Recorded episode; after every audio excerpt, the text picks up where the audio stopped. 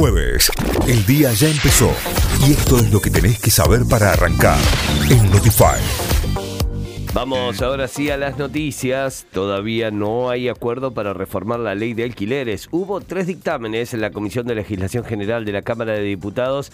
Emitió tres dictámenes para los proyectos que fueron impulsados por el Frente de Todos, Juntos por el Cambio y el Interbloque Federal para reformar la ley de alquileres que fue sancionada en 2020. El presidente viaja a Francia para reunirse con Macron. Alberto Fernández vuela a París para entrevistarse el viernes próximo con su par de Francia en el marco de la gira por Europa que lo llevó a España y Alemania. El avión de Aerolíneas Argentinas que traslada al presidente y su comitiva partirá hoy jueves a la mañana desde Berlín hacia París para encarar la última etapa de la gira europea. El mandatario tiene previsto brindar entrevistas con medios franceses. El Senado debatirá el proyecto para pagarle al FMI con dinero fugado.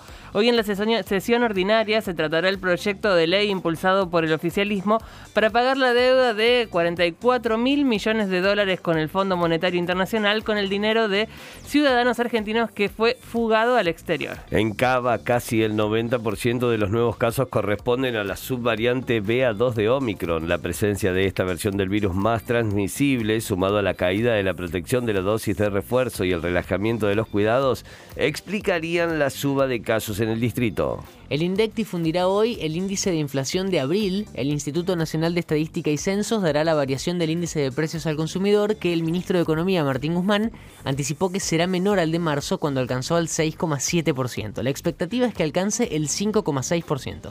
Tigre le ganó a River y es semifinalista. El equipo de Diego Martínez derrotó 2 a 1 a River en el Monumental con goles de Retegui y Colidio. Enzo Fernández había empatado el partido, además argentinos, eh, empató 1 a 1 con estudiantes y ganó la definición por penales. Tigre y argentinos se enfrentarán en semis el domingo en el estadio de Huracán.